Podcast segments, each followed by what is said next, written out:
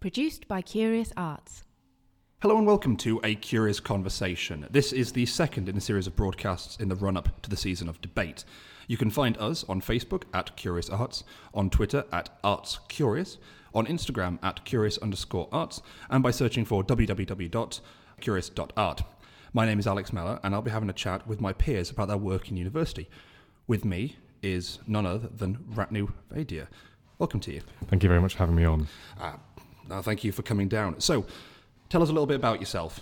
Who So- are you? Oh, go on. Uh, I'm Ratnu. I am a fourth year medical student at Newcastle University. Lovely. I'm quite interested in medical leadership, intellectual disability, and one of the areas that I'm passionate about is the role of carers in the NHS. Lovely. So, you've done quite a lot of uh, work. You've really thrown yourself into this field, not just uh, for your university work, but also uh, some initiatives, so to say. So, would you like to tell us a little bit about them? Uh, the first one being Stomp, of all things. So, in my third year, I started to get involved with research, particularly research around intellectual disability and Right. autism. One of the initiatives that's come out of NHS England is something called STOMP, Yep. which, um, in terms of sort of medical acronyms, um, it stands for Stopping the Over Medicalisation of People with Autism, a Learning Disability, or both. That is quite the mouthful, and I'm glad we've got a little acronym for that. So, the thing that's jumping out at me in there is the the OM, the over medicalization part of that. Yeah. Tell me a little bit more about that. So often people with learning disabilities or, or with autism can exhibit challenging behaviour hmm because they can't communicate as you or I would. Yes. Their behaviour is a means of communicating instead of their words might be. Right. Which means that, say, for example, if somebody's distressed, if somebody's upset, Mm. um, there's the chance that they can have behaviour which can be perceived as aggressive. I see. Okay. As a result of that, it means that the care providers and people looking after them want a means of effectively calming them down. I see. Okay. You know, people with quite complex needs can be given antipsychotics or benzodiazepines as a form of sedation. Things that may not be suitable for them. Exactly. So it may be suitable to, in order to get them to, to calm down for that sort of initial point. But long term, You're, addre- you're addressing the symptoms, not the causes. exactly, exactly, because you're not addressing why somebody's actually feeling distressed in the first place. Right. So what the Stomp Initiative does is it's essentially highlighting to clinicians, highlighting to doctors, nurses, GPs, etc., Mm. trying to look at what psychotropic medication are these people prescribed and why they Yeah. prescribed it. hmm My role within that specifically is looking at the prescriptions that are given to clients within inpatient units I see. in the northeast. Mm. So it's identifying what medication have they been prescribed. Yep. What's the rationale? Why have they been prescribed it? And if they have been prescribed it inappropriately, what are the structural and policy changes that can be done differently to make sure that these patients ultimately are being given medication only when Wow. they really need it? I see. So no one's, in, in truth, no one's really at fault with these things. When you talk about like um, looking into things, there's a tendency for it to come off as quite, you know, we're trying to find someone to blame. There's no one really to blame in all of these issues. It's just uh, a misunderstanding. Is that the right way of putting it? Or So you're right. There isn't really anyone anyone to blame. Mm. But the, the whole idea being that ultimately the health service is, is quite stretched. yes, well, And- hmm, People don't have as much time to spend with the their clients, um, with people with autism, with learning disabilities as they may like. oh, so this is one way that it may just be easier to say here. Here is something like like say antipsychotics. Uh, again, something that may not be suitable in the long term, but is a quick fix. Yeah, exactly. And the issue is if these patients are, are on them for years and years and years, It could have det- well all sorts of side effects. yeah, with, with any drug there are side effects, Mm. particularly so with mental health drugs. Wow. And all of this in your fourth year of Yeah, so I mean, I've been working on it since um, since I, I I was in third year. wow. Yeah. Um, so obviously, it's it's something which is taking up some of my free time. Mm. But I think ultimately it's worthwhile. and it's important to have the information, have that data to better influence policy. Mm. I see. Okay, so you're in your, uh, you say you're talking about different years of university. Tell us a little bit more about that. Um, well, like say you're you're at Newcastle Yeah. studying uh, uh, medicine, and there's a lot of let's say mystique about going to university and study, studying medicine. Again, you're, you're in there for five years compared to a normal three. Like, what's that like? There's there's like I say lots of rumors, lots of uh, don't just stories, I guess. Can you can you confirm any of these rumors, anything like that, that um, about uni- about medical school and Well, unfortunately, it's not quite like House and it's not quite like Oh. Scrubs. uh, I think you go in with the with the expectation Mm. that you know you'll be on the wards twenty four seven. You'll be like handling crisis patients, Mm. really quite baptism by fire. Yeah, crash things. carts, the whole nine yards. But in reality, people tend to learn best through a variety Mm. of different ways. I see. Okay. So our first couple of years aren't that clinical. We spend Okay. it in lectures, we spend it in seminars and Right. tutorials, learning more about the human body and how it works. There's no point trying to rush and jump straight into a hospital when really you, have, you have no clue. Mm. But towards the sort of later end of the course, we have more clinical time. Mm. We're pretty much on the wards nine to five, Monday to Friday, Yeah. in GP surgery, seeing what life really is like on the shop front. that's the only way to really do it. But like say, first year, you're not really, you know, carving people open and probing around inside chest cavities and all that sort of stuff. Far from it. Okay, so again, uh, with university, you're, um, there's something that uh, you brought up to me, and it's specifically carers within the NHS. Yeah. Um, and you shared with me a, uh, a BBC News segment uh, about clinicians as carers specifically, which again Yeah. will be linked uh, in the description and, and in the show notes. So tell me a little bit about that, because again, your your uh, your father of all people uh, featured quite heavily on this as well. So can you tell me a little bit about that? Sure. So when we think of somebody that's that's a carer, the first thing that springs to mind is perhaps the elderly woman who's looking after her husband who has Yes. Alzheimer's, um, the husband that's caring for for the wife with a mental illness. I see.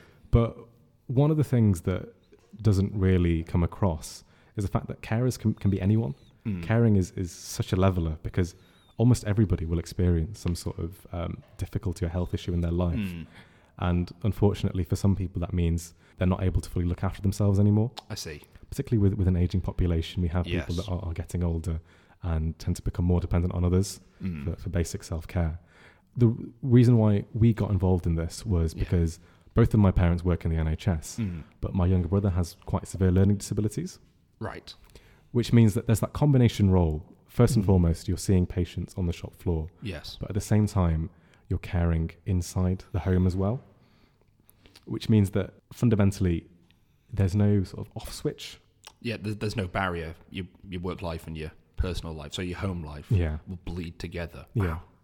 And I think that's one of the reasons why I'm actually interested in intellectual disability in the first place, trying to improve the lives of people with Mm. special needs. I see. So again, this specifically, it's the carers within the NHS. Yeah. So talk, talk to me about this. Um, like, again, it, it, the, the thing that I'm, I'm struggling to wrap my head around is the it, it, it's the why is this? If we've got carers at home, you know, do we just not have the uh, the resources and the the ability to look after them within said institutions? Is it easier to look after people at home um, and to model sort of home life and uh, that sort of personal life around these sorts of things, or would be better off in a an institution uh, or dedicated uh, place of care? So most of the time, people will much prefer to be at home. Mm. They're in an environment where people know them very well, they love them, and they are devoted to them. Yeah. And fundamentally, institutions are seen as a relic and a thing of the Oh, past. We're moving away from more care in in institutions, and we're shifting more towards care in the community. Okay. Ultimately, people with with special needs will tend to do better surrounded by the people they love and in, in an environment that they're familiar with. I, I get you now. But the key thing about carers in the NHS is that as as a population, carers are vastly overrepresented. Mm. If we think in terms of the general UK population, about one in seven, one in eight could be classed as a carer. Wow, that that broad. Yeah, exactly. It could be your your, your bus driver, your, your your teacher, people that you walk past in the streets. Mm. They will more likely have a caring role at home as well. A bit like, say, this could be anything from as simple as you know uh, uh, an elderly relative, all the way to a, a relative or person you care about with a learning difficulty. Absolutely. I suppose that's probably why it's so it's so it's a broad uh, title, I Yeah, suppose. yeah. Uh, but please go on. But the thing about NHS staff is that they're actually overrepresented in that population. Mm. If we think about one in seven in terms of the UK population, Yeah. about one in five NHS staff Right. could be classed as a carer, Okay.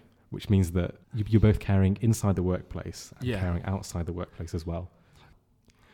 So, um, talk to me about this. Uh, the, the so you say one in five uh, NHS workers are also carers. Yeah. that like say there's there's no there's no off switch there's no barrier that must be well an immense um, immense strain uh, um, uh, an immense pressure you know you talk about uh, doctors and nurses working insane hours on the ward but then have to go home and like say not switch off Yeah, exactly, exactly. For some, it can be quite a big motivator. So, so for instance, the care role that I had before leaving for university. Mm. It inspired me to learn more, and it's why I'm taking part in the research that I'm doing. Oh, I see. Okay. But at the same time, it can be quite stressful. Mm. Not only are you dealing with quite high risk patients at work, Yep. um, quite literally life or death situations, Mm. But you, you, you, you come home to that as well. Yes. There's a risk of stress, there's a risk of burnout, people take long term sick leave. Yeah.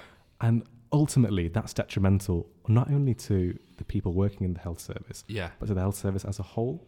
Ah, I see. So while while you may have the skills uh, and the appropriate training to help well, look after someone at home, you know, with that professional level, like say if you're not getting your sleep, you're coming into work and you you know, like you say, it's a big risk. Absolutely, it's it's untenable Mm. over a long course of time because there's no off switch. Because you're constantly looking after somebody one way or another. It means that people can be quite prone to stress, to burn out, all of these Mm. things.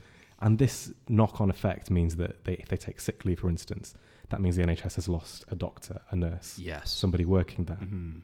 as they you know take time off to recharge. Okay. So you mentioned about um, care within the community, Yeah. um, and that, that that that's wanted me ask, for me to ask the question. Okay, what can be done to support these carers? So support comes from lots of different ways. It can be as simple as having respite care. Okay. where the person that they're caring for spends a night a week, two nights a week um, somewhere else, just to sort of give the person caring for them a bit of a break. Yes. There's also ways that employers can change in terms of more, more flexible working. Ah, Say, see, for okay. instance, if you are caring for um, somebody with terminal cancer, for instance, Mm. and they Ah. need to attend an urgent hospital appointment, Yes. it's good to have that employer level of flexibility, Mm. which means that you can say to your boss, I can't come in this afternoon, I have to take so and so to an appointment. Yes. And that is something which is important to sort of push and promote, Mm. particularly towards NHS employers. Yes. Okay. Um, and again, that takes me to the next question. Like, w- well, what can the general public do as a as a whole? So, like, I assume if if you know somebody uh, who is uh, doing who is in this caring role, like, you can offer them uh, uh, respite care. Say, I'm doing, I can I can help here and there, but, also like, what can the general public do? Do you think? So the role for the general public can be as simple as perhaps making a cup of tea. Really? If uh, Wow. if someone's feeling stressed and if someone's feeling a- a bit low, particularly if they've got challenging things going on at home Mm. as well as challenging things going on at work, just really simple things like that can be a step. Secondly, it's having conversations, actually normalizing the fact that somebody is caring outside of their of their job as well. Okay. There's often some stigma associated with, with having a caring role. Employers might think, on. That I mean, I that, that I, I do have to stop you there. A, a stigma with the caring role that has to be that can't be real, right? Especially not within within the NHS itself. I mean, aren't aren't you all carers by definition, or I think that there's a, a distinction between when you view somebody as um, a professional working and when you see them as a carer role at home. ah Often people can can feel that these staff may not be able to contribute fully to their job.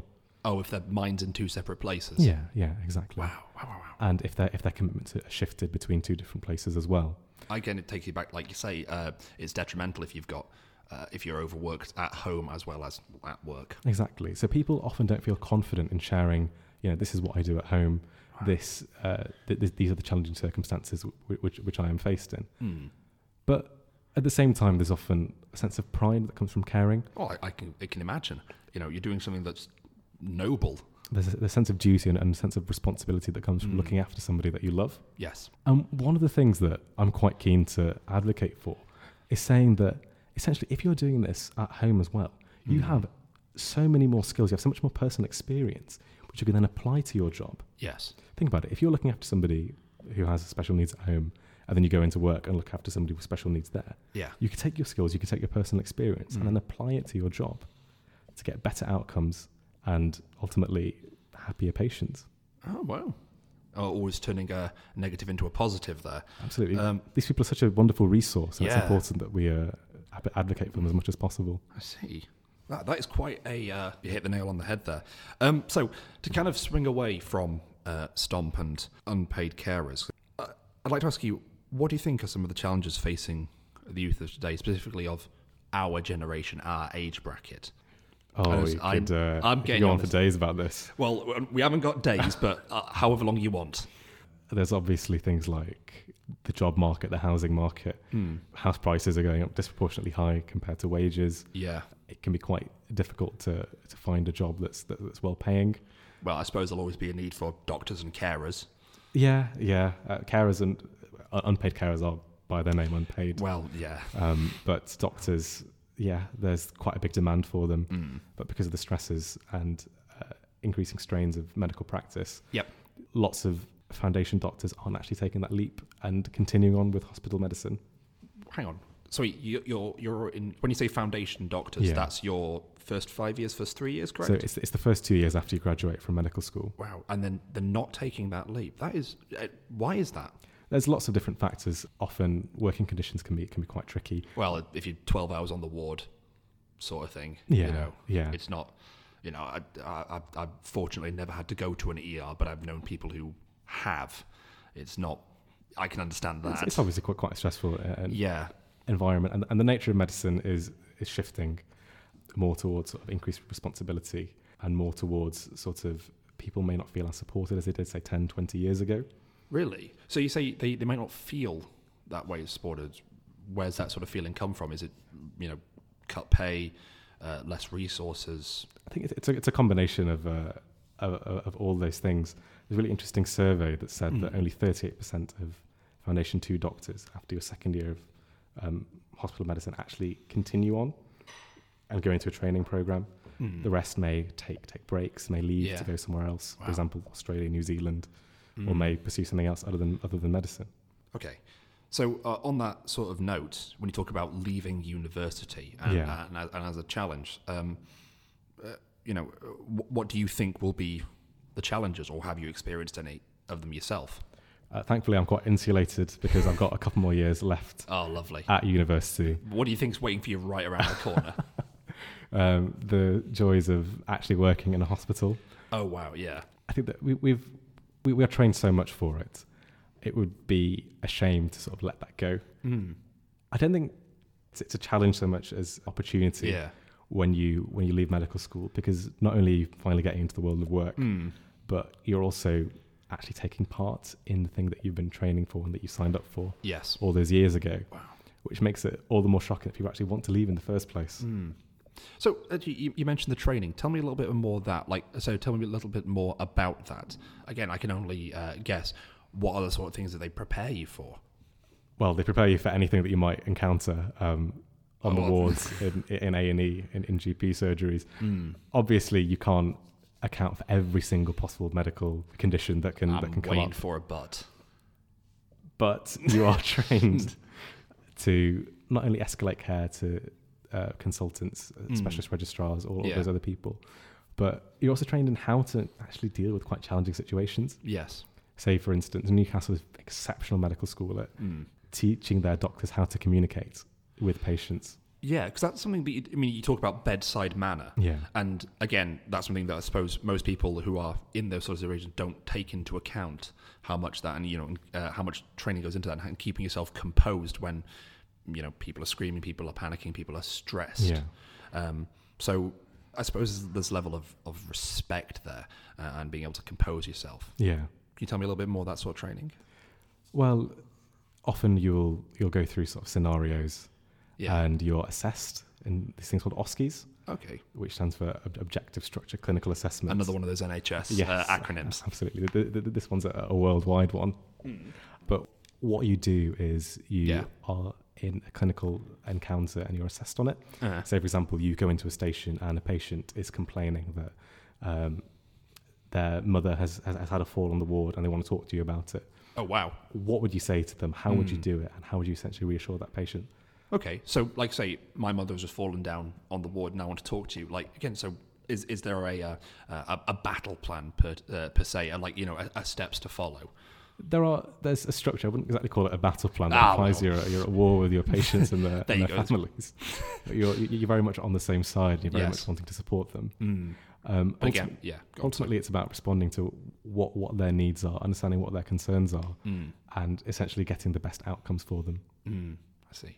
Okay, so I've got to ask uh, to take it back to the original topic, which was um, challenges exiting university. Do you have any advice you know, for people who might might be going through this, you know, who might be uh, maybe in, in your position of just about to come out of university, maybe they've got a year, year and a half left, um, and they're they're they're, they're they're looking down the barrel of re- facing these responsibilities.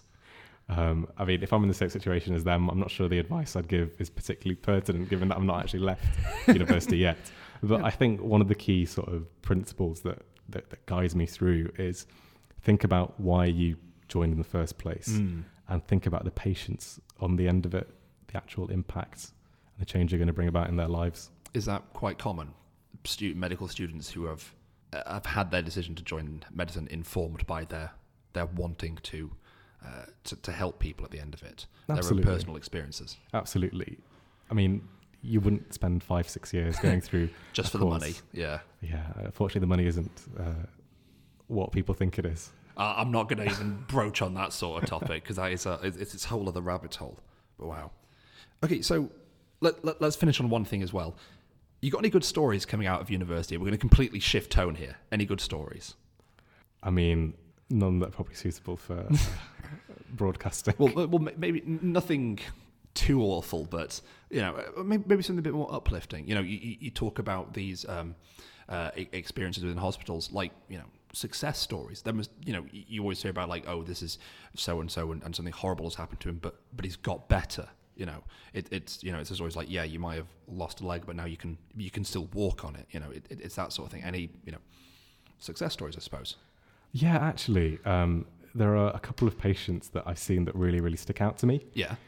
One of the things which Newcastle does as a medical school is that they bring patients with lived experience of, of illnesses to, to, to, to do some of the teaching. Wow, that must be absolutely invaluable. Yeah, absolutely, because you're you're hearing it straight from the horse's mouth, as Yes. it were. One one chap that really stuck out to me was a guy with quite debilitating MS, which is multiple sclerosis. Yeah, uh, I, I know about MS. He he was really quite quite unwell but one of the highlights of his day was coming in to tell the medical students about it Mm. we do examinations neurological examinations on him Yes. and the very act of him coming and you Mm. know sharing his his condition with us and us learning from it Yeah. that was beneficial both ways. Not only does he feel listened to, does he feel supported, and not only does he feel it's actually having an impact on training the doctors Mm. of the next generation, we are also using such a valuable resource, which is the actual patients themselves, Yes. learning from them Mm. and learning what what we can do to help improve their lives. I see. Well, thank you very much for coming on the podcast, and thank you very much uh, for sharing that with me. Thank you for having me. Um, like I say, this has been a curious conversation with Ratnu Vaidya. Um, I've been Alex Mellor, and uh, you can find us on Facebook at Curious Arts, on Twitter at Arts Curious, uh, at Instagram at Curious underscore Arts, and by searching www.curious.arts. Like I say, my name is Alex Mellor, and this has been a curious conversation. Thank you very much for coming on.